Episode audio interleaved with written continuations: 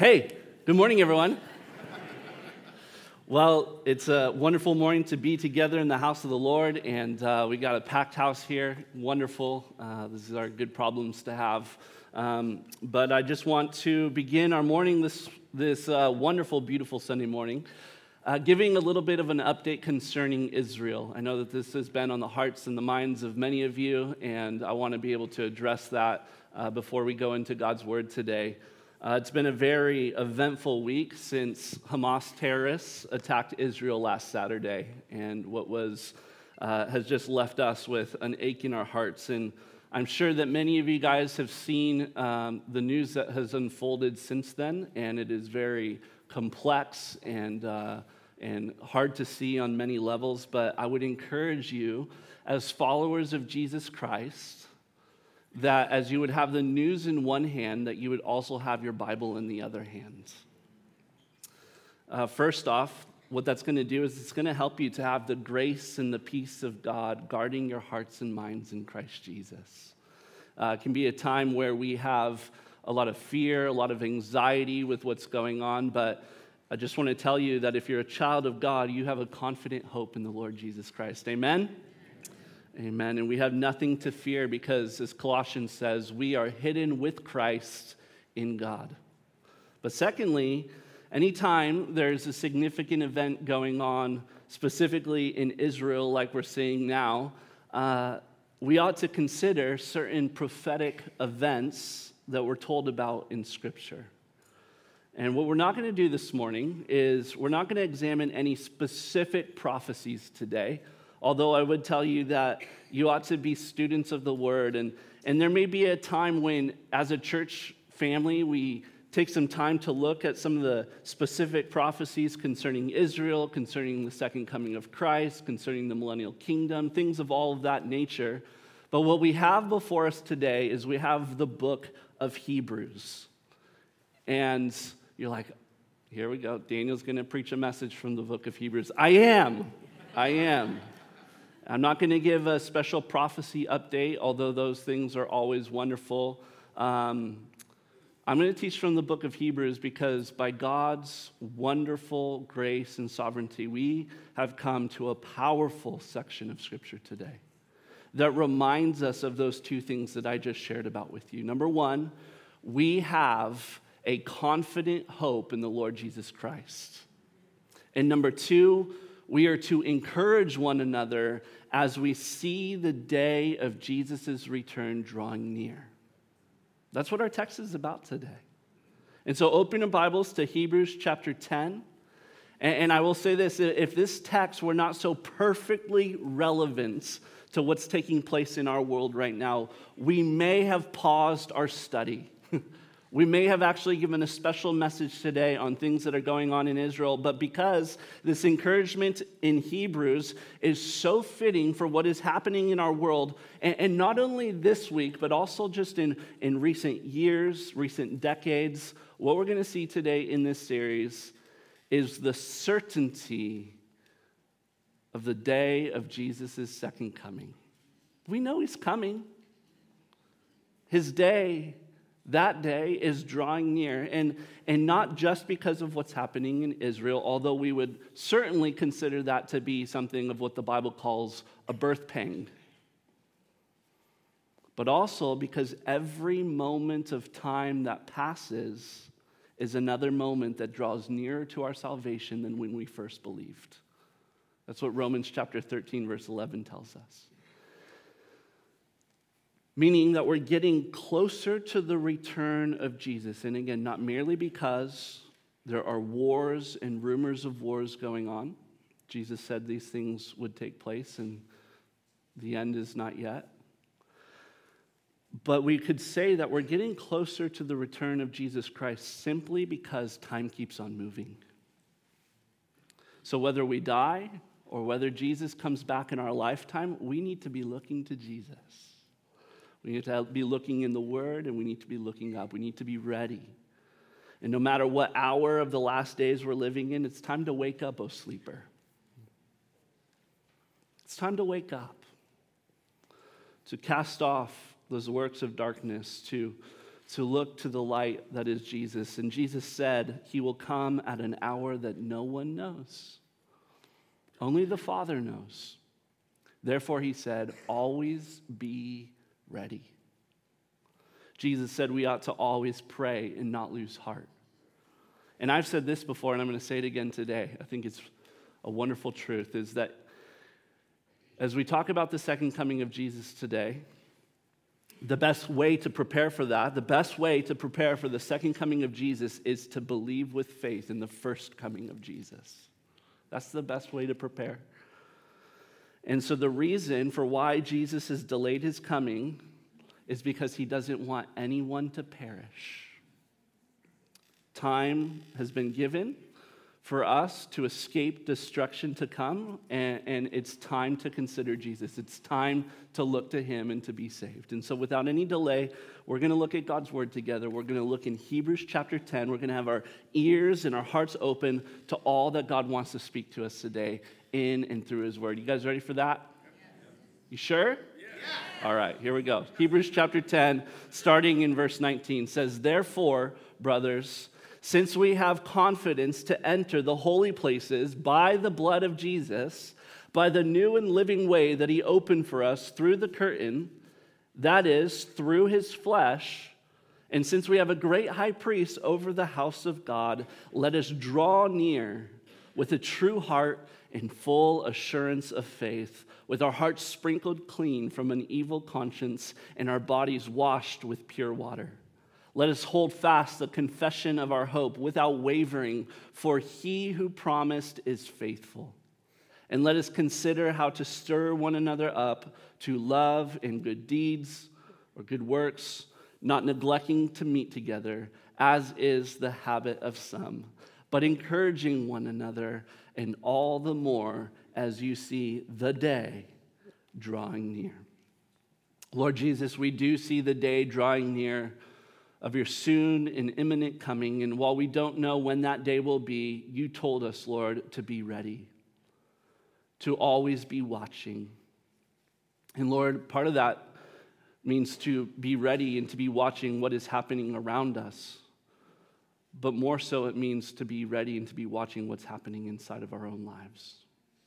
Lord, that with hearts we would receive all the good things that you have done for us, Jesus, that we would believe and become all that you want us to be through salvation. And so, God, we thank you that while our salvation came to us at once, it came to us in three ways, as we learned last week. That we were saved from the penalty of sin, that right now we're being saved from the power of sin. But Lord, there's coming a day when we will be saved from the presence of sin. We will be with you for all of eternity. And we can't wait for that day. We say, Lord Jesus, come. The Spirit and the bride say, Come. But in this time, Lord, as we wait, Lord, we wait with eager expectation. We are those who will love your appearing. And we come to you now with humble hearts, ready to receive what you want to teach us. In Jesus' name, amen. Amen. amen. So, verse 19 Hebrews chapter 10 says this Therefore, brothers and sisters, since we have confidence to enter the holy places by the blood of Jesus. So, by now in the book of Hebrews, we should be used to the word therefore, because there has been this well crafted case all throughout this book about the greatness of Jesus, the Son of God. The writer has been making a, pretty solid argument where one point just builds another upon another, just stacking with truth about who Jesus is and what he's done for us. But the therefore in this section is probably the biggest therefore in the entire book. Because the writer is now going to do something. He's going to be transitioning now in this letter. A transition is going to happen where prior to this, he's been talking about doctrine, theology, what we believe about Jesus. Now he's going to transition to application. Now we know who Jesus is and what he's done for us. Well, what are we going to do with that? How are we going to live that out? And so we're transitioning now throughout the rest of the book of Hebrews, really more so into a time of application. How do we live out these truths that we've received? So we finally come to the end of uh, what I would say was a very well articulated argument for why Jesus, in his new covenant priesthood, is so much better than the old covenant with its priesthood and with its sacrifices and ceremonies and laws and rituals. Jesus is so much better. He is the reality of what the shadows was telling us that whole time. And so, because this true and present reality exists, the Bible is telling us we need to do something about it. In the past weeks, we've considered Jesus as the great high priest of our confession. And I sure hope and pray that by now, if you've been with us throughout this time, that you're convinced of who Jesus is, that you're convinced about what Jesus has done for you, so that you can confidently draw near to God. So, brothers and sisters, since we've, cle- we've been cleansed by the blood of Jesus, we now have what the Bible says is full in direct access to God's throne of grace. Are you gratefully living out that reality? Today, you have full and direct access to God's throne of grace. Are you living out that reality? Gratefully within your heart, do you say, Oh, Jesus, I'm coming. I'm coming to you because you've called me to come? But if you're just coming into all of this for the first time, maybe this is your first Sunday dawning the doors of the church, or if you're still unsure about what your purpose in life is and, and what this all means to have a relationship with Jesus Christ, let me take just a moment to give you a very simple and conf- concise explanation of, of why this is possible. Why it's possible that you can draw near to God today. You see, every single person has sinned and fallen short of the glorious standard of God. And the just payment of sin is death. In the Old Testament, the death of animals, such as bulls and goats and lambs, gave the Jewish people a certain measure of access to God, but only for a time. Yet God wanted so much more from us than offerings and sacrifices. God wants relationship. He wants to be in a relationship with each and every one of us. God wants to be in relationship with every single person in this world. If you have breath in your lungs, God wants to be in relationship with you. But God is holy and God is just. And God can't be in relationship with sin. And so sin had to be dealt with. And so God did what we could not do, and that God sent his only son, Jesus Christ, to be a perfect sacrifice so that God can have a relationship with the people in this world. God sent forth his son Jesus into this world to be a perfect sacrifice. And the way he did that is that Jesus died on a cross, and three days later, he rose from the dead. And if you believe that that is true, and if you turn from your sins and you put your faith and your trust in Jesus Christ, God will give you the gift of salvation. Salvation can come to you today if you haven't received it by believing the gospel. It has come to the Jews first, but it also comes to the Gentiles, to every tribe, nation, and tongue. We will all bow the knee before Jesus one day. The question is have you bowed your knee yet? Do you submit your life to Jesus Christ as your Lord and Savior? Today you can do that. And at the end of this message, I'm going to give you an opportunity to do that very thing.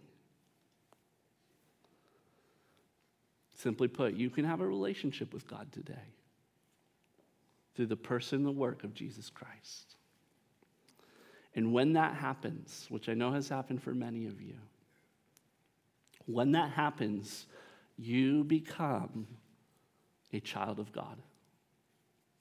And to be a child of God means that all other believers in Jesus have now become your brothers and sisters. We are God's family which is why it's okay that you're touching elbows with a complete stranger next to you. See, every time we gather in this place, we're having a family meeting. That's what this is right now. You, you guys know, like in your families, you call together a family meeting and you get together in the living room and you talk. That's sort of what we do every single Sunday. In family meetings, we talk about the things that pertain to the family. But if you attend a family meeting and you're not part of the family, I can see how that might be a strange and uncomfortable thing, right? If you were coming into someone's home and they were having sort of an intense talk about things that are going on, things pertaining to the family, but you were there and you have this sense, I, I don't feel like I belong here. I don't know that I'm quite part of this family. Let me just tell you something. The truth is is that at one time every last person in this church was not part of this family. There was a time when each one of us were enemies of God. And there was a time when each one of us had to be born again, as Jesus said. And when you become born again by the Spirit of God, the Bible says you become a child of God. And we become a child of God, you are part of the family of God. And so, for everyone who has believed in Jesus Christ as their older brother who's given them access to God the Father, we have come into this family by coming to God through faith to receive his grace. No one has earned a right to be here. No one earns a right to be in the family of God. To be in the family of God, the Bible says you must be born again, you must be adopted into the family, and this is a work of God's grace. It is a free gift that He invites you to come into today. And so today, there's an open invitation for anyone to come into the family of God. And like I said, for the second time, I'm going to tell you again at the end of this message, I'm going to give you an opportunity to come into a relationship with God through Jesus Christ so that you can be part of this family. If, if you sense right now that I'm speaking directly to you, I am, or rather, the Holy Spirit is. And I'll give you an opportunity at the end of this message today to receive Him as your Savior. But if you're already a child of God, you're a believer in Jesus Christ, you've been born again, listen up. This letter has something to say to us, church. Right now, in verse 19 to 20, it says, Therefore, brothers and sisters, since we have confidence to enter the holy places by the blood of Jesus by the new and living way that he opened for us through the curtain, that is, through his flesh. And since we have a great priest over the house of God, what he is saying here is that if you are a child of God, you have all the credentials for access. As a child of God, you have access to God Himself. The word confidence has the idea of having the freedom to speak you can just come into the place where God is and you can speak to Him and God will listen to you. We often call this prayer. We call this coming into God's presence. And how was this made possible? Well, uh, this seems like incredible access. Did you get this access yourself or was this access given to you? It was given to you. This incredible access was made possible by Jesus, our great high priest. Remember, it is by the blood of Jesus. Nothing but the blood, only the blood of Jesus, by which we can have access to enter the holy places. And if you've been with us, we're not talking about the earthly copy, we're talking about the heavenly reality. Look, this building here that's a gymnasium, if you didn't see it, we've got basketball hoops on either side of it. This is a sanctuary, as we would call it, but this is just a gathering place. This is just a meeting place. But when we come into this room, we believe that we have direct access into the throne room of God. That when we gather together and we pray and we worship and we get into God's word, we believe that we have direct access into that room in heaven where God is. Jesus was both the priest and the sacrifice that gave us this access. With his own blood, Jesus made a new and living way for us to draw near to the Most High God. The new and living way is in contrast to the old and the dead way. This new and living way was opened up for us by Jesus himself. We know that when Jesus died on a cross there outside the gates in Jerusalem, there was a great representation of what was taking place in the heavenly reality. During the time in which Jesus was crucified, there was still an earthly temple that stood there in Jerusalem. And in that temple, there was that room, that place where the high priest could only enter once a year to offer sacrifice for sins that would cover or atone for the sins of the people for one year. That room was called the Holy of Holies, the most holy place. And there was a veil that covered that most holy place because no one could just enter, just enter. You did you didn't unless you were the high you were the high priest, a priest of Levi, the order of Aaron.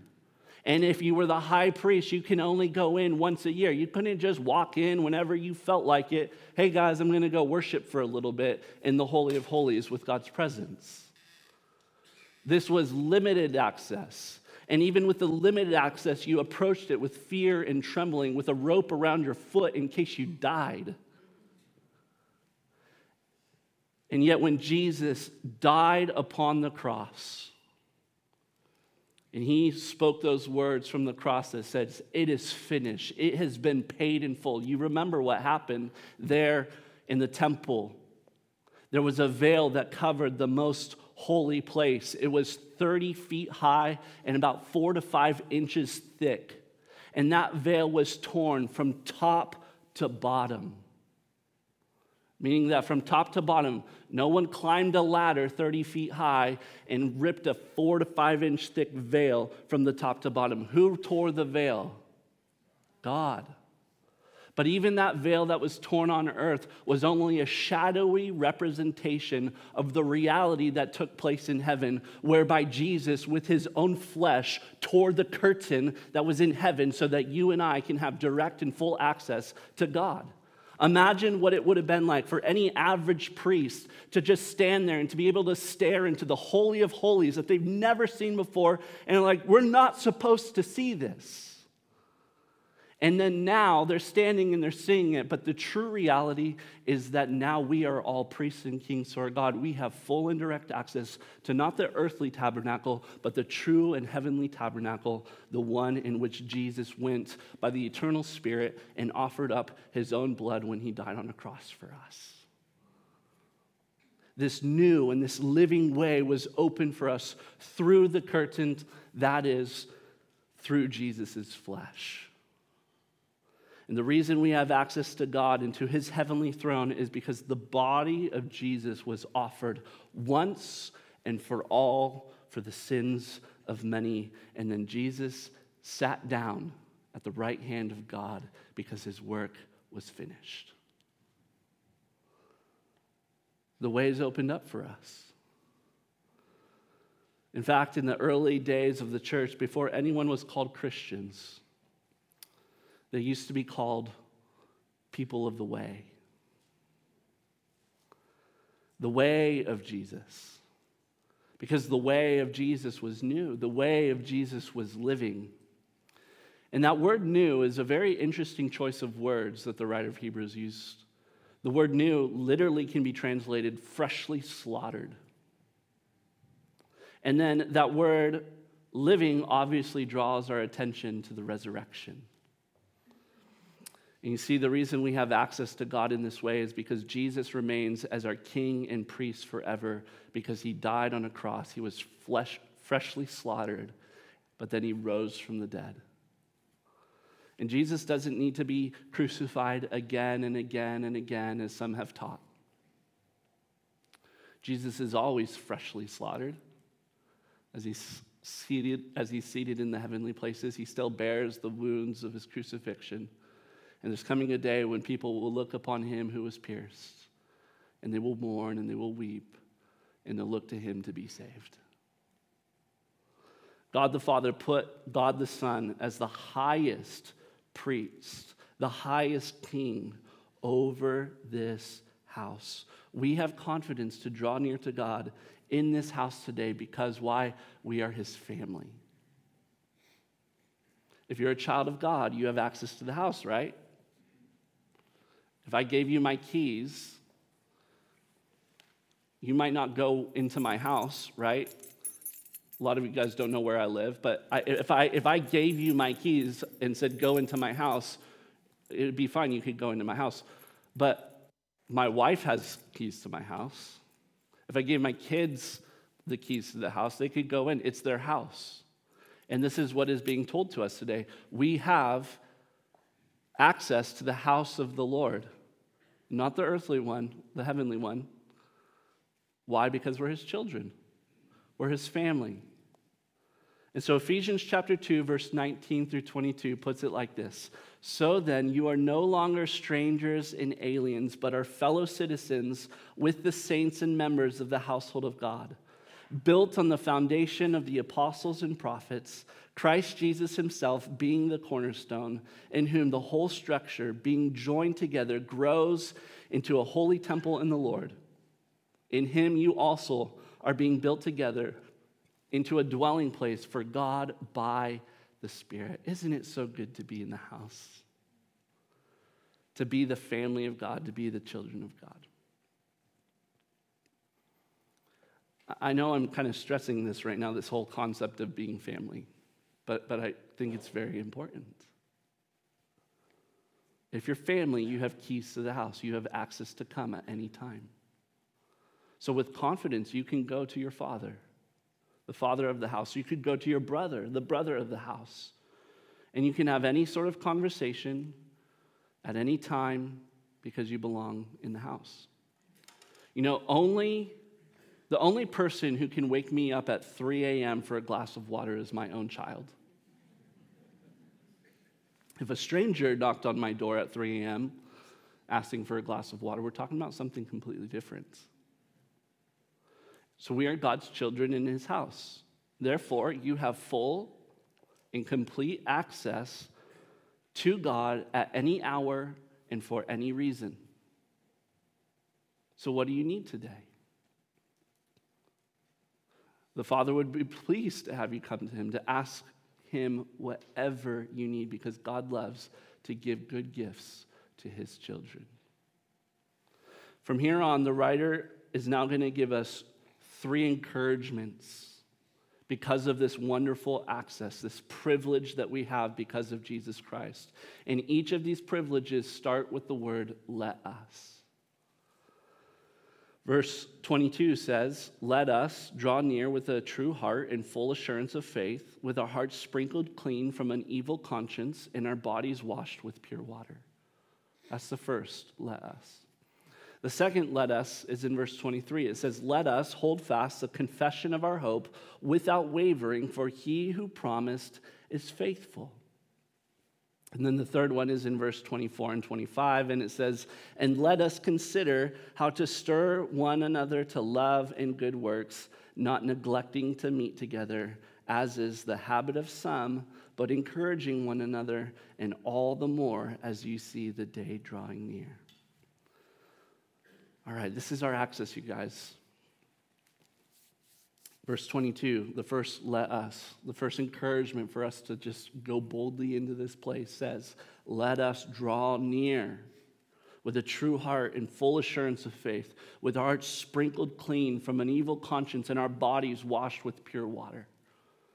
The words drawing near have been the key words throughout this letter.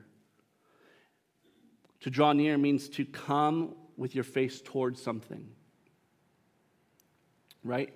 If I were to go this way, I'm not drawing near to you, right? But if I'm going toward, with my face towards you, I'm drawing near to you. I'm getting closer to you. This is what God desires from us. He desires to have your face turned toward Him and His face turned toward you, so that as you draw near to God, God will draw near to you. But so many people live in this way where their backs are turned to God. And let me tell you, God's back is not turned on you. The moment you repent, the moment you turn around, guess whose face you will see? You will see God's, and you will draw near to Him.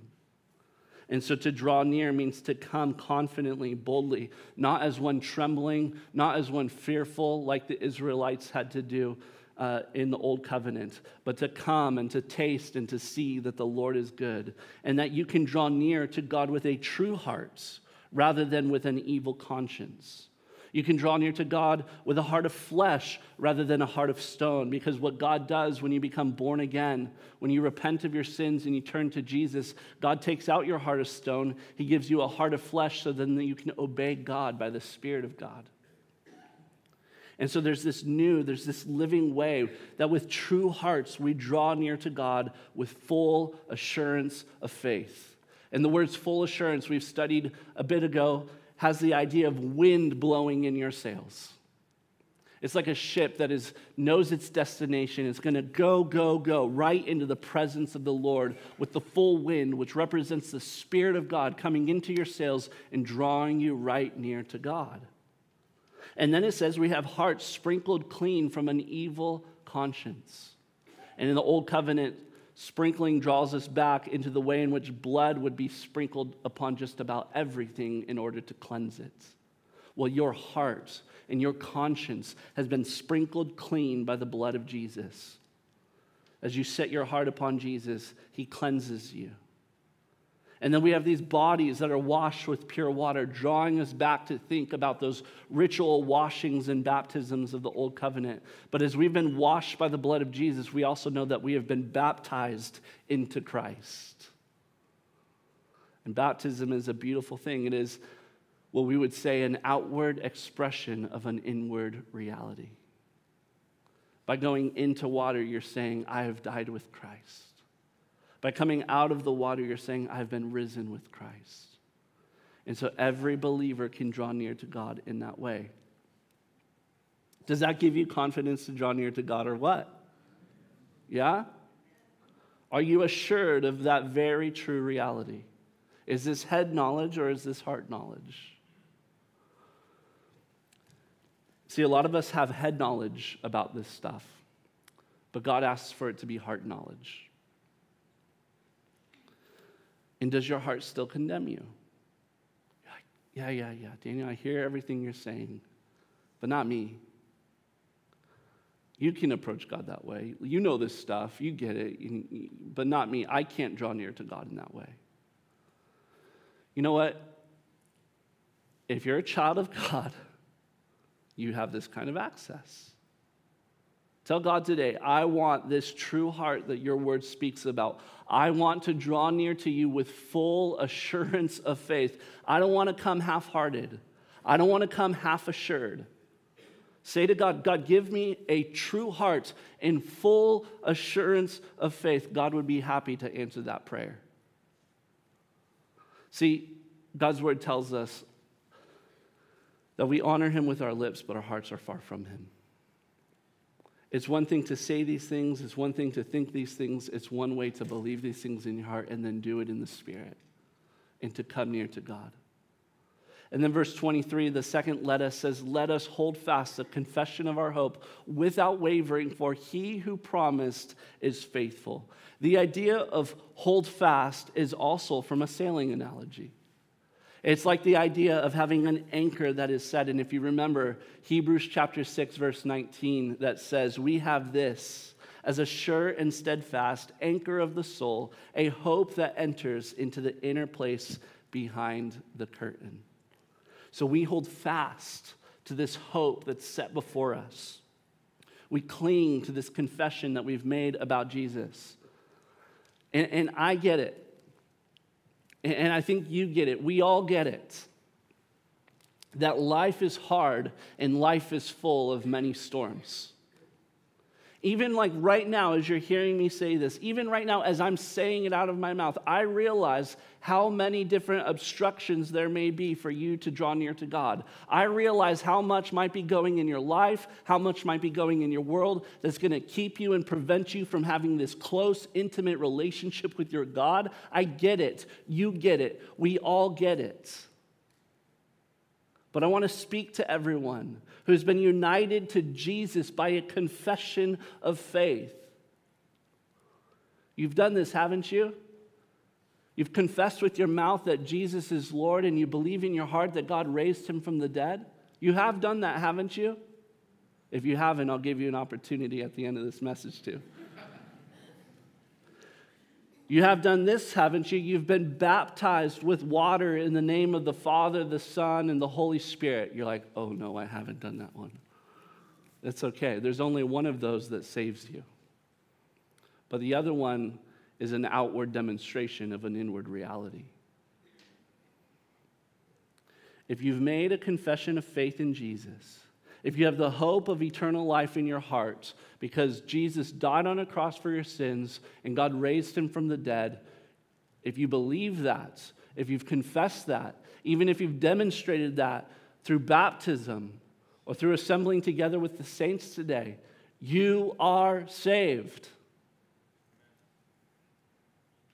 You're saved. Am I? Yes. Really? Yes. Your heart's still condemning you, isn't it? You're not sure, are you? You can have full assurance of faith.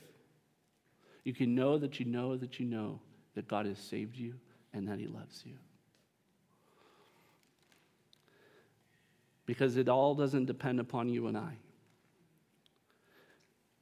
but because He who promised is faithful. He who began a good work in you will be faithful to complete it. He has begun a good work in you, hasn't he? If you're not sure, be sure that today's the day that God begins a new work, a good work, a work that begins with you confessing your need for Jesus, and today he saves you, and then you will know that once you're saved, you will be with him for everlasting life. You can know that today. It's important to understand that we hold fast to this hope. And even if we are faithless at times, he remains faithful because he cannot deny himself. So keep yourself in the love of God as God keeps you in his love. I'm reminded right here of that great hymn that says, My hope is built on nothing less than Jesus' blood and righteousness. I dare not trust the sweetest frame but wholly trust in Jesus' name. And then, verse 24 to 25, we come to the third and the final let us. Let us consider how to stir one another to love and good works, not neglecting to meet together, as is the habit of some, but encouraging one another, and all the more as you see the day drawing near as the writer of Hebrews has been encouraging us, and I've, as I've tried to encourage you today, of this amazing access that we have to God. We're challenged here as a family to encourage one another. It says, let us consider. And consider means to think deeply about something. Let us consider how to stir one another up. To stir means to sharpen, to shake up, to raise up, to bring to the top. Because you know what? We need to encourage one another and we need to stir one another up. Do you know why? It's because we have a propensity for things to settle. We have a proclivity for things to grow cold. And when we come together to encourage each other and to stir each other up, we must consider doing that always, giving proper attention at all times to the ways that we can stir each other up to love and good works. This is a call to action. It says, let's do it today and let's do it always, especially as we see the day drawing near. And I sure hope this morning that you've been stirred up to love and to good works. And, and isn't that the reason why you gathered here today? Maybe, maybe not. I know why I've come here today. I've come here today to encourage you to give you a message from God's word that's going to stir you up to love and good works. It's going to put some wind in your sails so that you go right into the presence of the Lord. I've come here today to remind you of the blood of Jesus, that you have no access to God on the basis of anything that you've done or anything that you haven't done. You have the only basis of access to God on the blood of Jesus Christ and nothing else. And I've come here today to encourage you in that, to stir you up in that, to remind you of that, and to let you know that unless you've believed in that, you're not saved. But I'm going to give you an opportunity to be saved in just a moment. But if you are saved, then with a very confident and hopeful expectation, you should know that your Savior is coming quickly. And those who love him will love his appearing. And if you're sort of like, yeah, Jesus is coming again, I've been saying that for 2,000 years. Hey, well, we're one day closer. He's coming. So, this is not what the church is all about. Let me tell you one thing that the church is all about, and you guys know this. I love to preach God's word. I think you can probably tell that. And, and I love that you love the preaching of God's word. I think I can tell that. But let me tell you what the church is not. The church is not a sermon appreciation society where we come and spectate for a week and then come back another week and spectate another week. The church is a living organism where each member of the body plays its part. Jesus is the head of this church. Not any one of these pastors. No one is the head of this church except Jesus Christ and we live and we move and we have our being in Him. We love Him. We do good works for Him. We have love toward Him. And we love one another and we do good works toward one another because we are His family. We are His children. God is our Father. Jesus is our brother. And so we've come here today in this family. We've come to this household of faith. And the writer of Hebrews knew this. He knew that there were some who were neglecting this important aspect of the faith. They were not coming to the family gatherings. So he warns them not to neglect meeting together, as is the habit of some. Now, many Christians know this verse. And you read it, and maybe you're thinking, man, I am so glad I did not miss church this morning. That was a nervous laugh. Right? so glad I didn't miss church this morning. If there was a Sunday in our series in Hebrews to miss, it was not this one. But if you know someone who missed this Sunday, they're not here with us this morning, or if you ever miss a Sunday for any reason, maybe you're sick, or you go on vacation, or you get scheduled in for work, we do have all of our sermons online, and you can listen to our services via live stream from wherever you're at. And I'm going to take the moment to say this, and, and you probably already know what I'm going to say, but I should probably still say it anyway. Is that watching a church service online is not exactly meeting together with the saints. And I'll say this it has become easy for some to fall into the habit of watching church online. And if you're watching church online, pointing right into the camera right now, oh, man. I just want to say this to you. If you're watching church online right now, or if you've missed church on Sunday and you're watching this on Monday, Tuesday, or whatever day of the week you're watching this, I'm going to say this I love you. I love you. But if you're watching church right now by yourself at home, I'm looking right into that camera right there. If you're watching church by yourself at home, you need to come home. You need to come to these family gatherings. This place right here, you see me, but you don't see everyone out here right now who are your brothers and sisters in Jesus Christ. And if you're watching online right now, I want to see you next Sunday. And I want the Holy Spirit to convict you. I don't want to give you any sort of guilt trip. I just want to tell you right now if you're watching online, we want to see you here. Because we cannot neglect the assembling of the saints, as has become the custom of some but all the more as the day draws near, you need this. See, I need the church. You need the church. Don't we need one another? We need one another. And we need one another all the more as the day draws near. We've been living in such interesting times where it's more important than ever before for the church to gather together and to do what the church does, which is to love God, to love one another, and to love the lost. So get to church.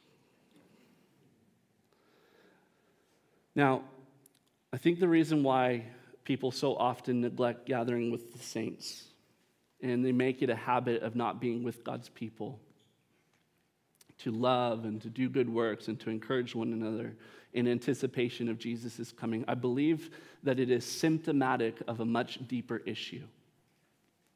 I think one of the main reasons why people neglect church is that they do not have confidence to draw near to God. And their hearts condemn them, and their conscience isn't clean. So, what they do is they isolate themselves, and they grow cold in their faith, and they get sleepy in their walk, and they find themselves discouraged. They find themselves lacking in love and good works, and they, and they certainly do not live with any sort of eager expectation for the soon coming of Jesus Christ. But let us consider today who we can stir up who is in that sort of a position right now to get them back into fellowship. Who can you encourage who's not here today for them to come and see that the Lord is good?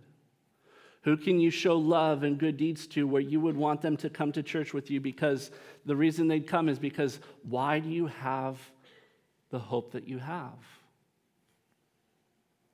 But, Pastor Daniel, where are we going to put them?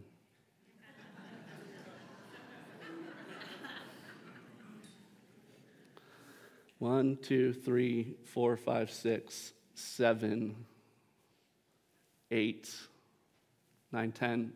11, 12, 13 seats maybe, between probably about 15 seats open right now.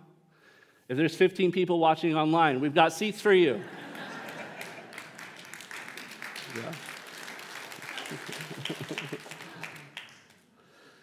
uh, there's no more seats in this place, but that's God's problem, not mine. So I'm getting a sense in my spirit about something as, as I bring this message so close. I have a sense in my spirit about why God has had us in the book of Hebrews.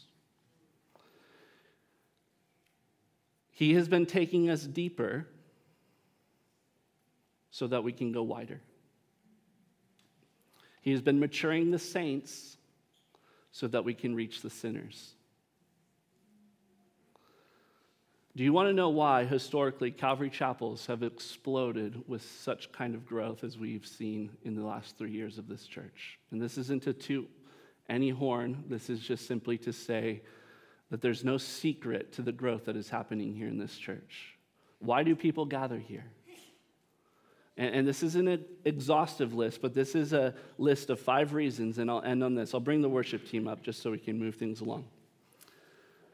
Number one, the reason why historically Calvary chapels have been uniquely blessed by God is because, number one, we do verse by verse teaching through the scriptures. We give believers the word of God. Number two, it's because the simple and straightforward preaching of the gospel. We lead people to Jesus. Number three, it's because of the spirit led and the spirit filled worship, prayer, and teaching. We depend on the power and the presence of the Holy Spirit in our times of gathering. Number four, we teach about the second coming of Jesus, which includes in that certain aspects of God's heart for Israel. Those who bless Israel, God will bless we have a confident hope in God's future promises. And then, number five, we keep love at the center of it all. We love God, we love one another, we love the lost. So I'm so glad that you've gathered here today at Calvary Chapel, Palos Verdes. And I sure hope that you were encouraged today and that you know confidently that God loves you. We desire for this to be a church family where you can say, This is my home, these are my people, this is my God. This is a place for you to believe, this is a place for you to belong, this is a place for you to become. God has such big plans for this little church in Palos Verdes. Today, God sees you. Today, God loves you. Today, God knows you. And today, God wants you to know Him. And if you know Him, praise Him. But if you don't know Him, I'm going to pray. And this is going to be your opportunity right now to be born again and to come into the family of God. Jesus Christ died on a cross for your sins. Your heart tells you it's true. You're a sinner in need of a Savior. And so, with a true heart, come to Jesus and say, Jesus, I need you. Be my Savior. Let me pray. Lord God, thank you so much for this morning. Thank you for every person who's gathered in this place. And right now, as we enter into a time of worship, I'm asking not because of any words that I've spoken today, but because of the words that you've spoken into individual hearts. Jesus, you're giving an opportunity for people to come to know you. And in this moment right now, Lord, through your name, I want to extend that invitation. Jesus, you say, Come. And if anyone has heard today, let them come. Draw them now. And if today you want to draw near to God and you want to have a relationship with God through Jesus Christ, and you know all this morning I've been speaking to you, would you just please raise your hand just up over your head so we can know that we want to come alongside you as a brand new brother and sister in Jesus Christ? Is there anyone in here today who wants to do that? I see you right back there. Praise the Lord. Thank you, Jesus.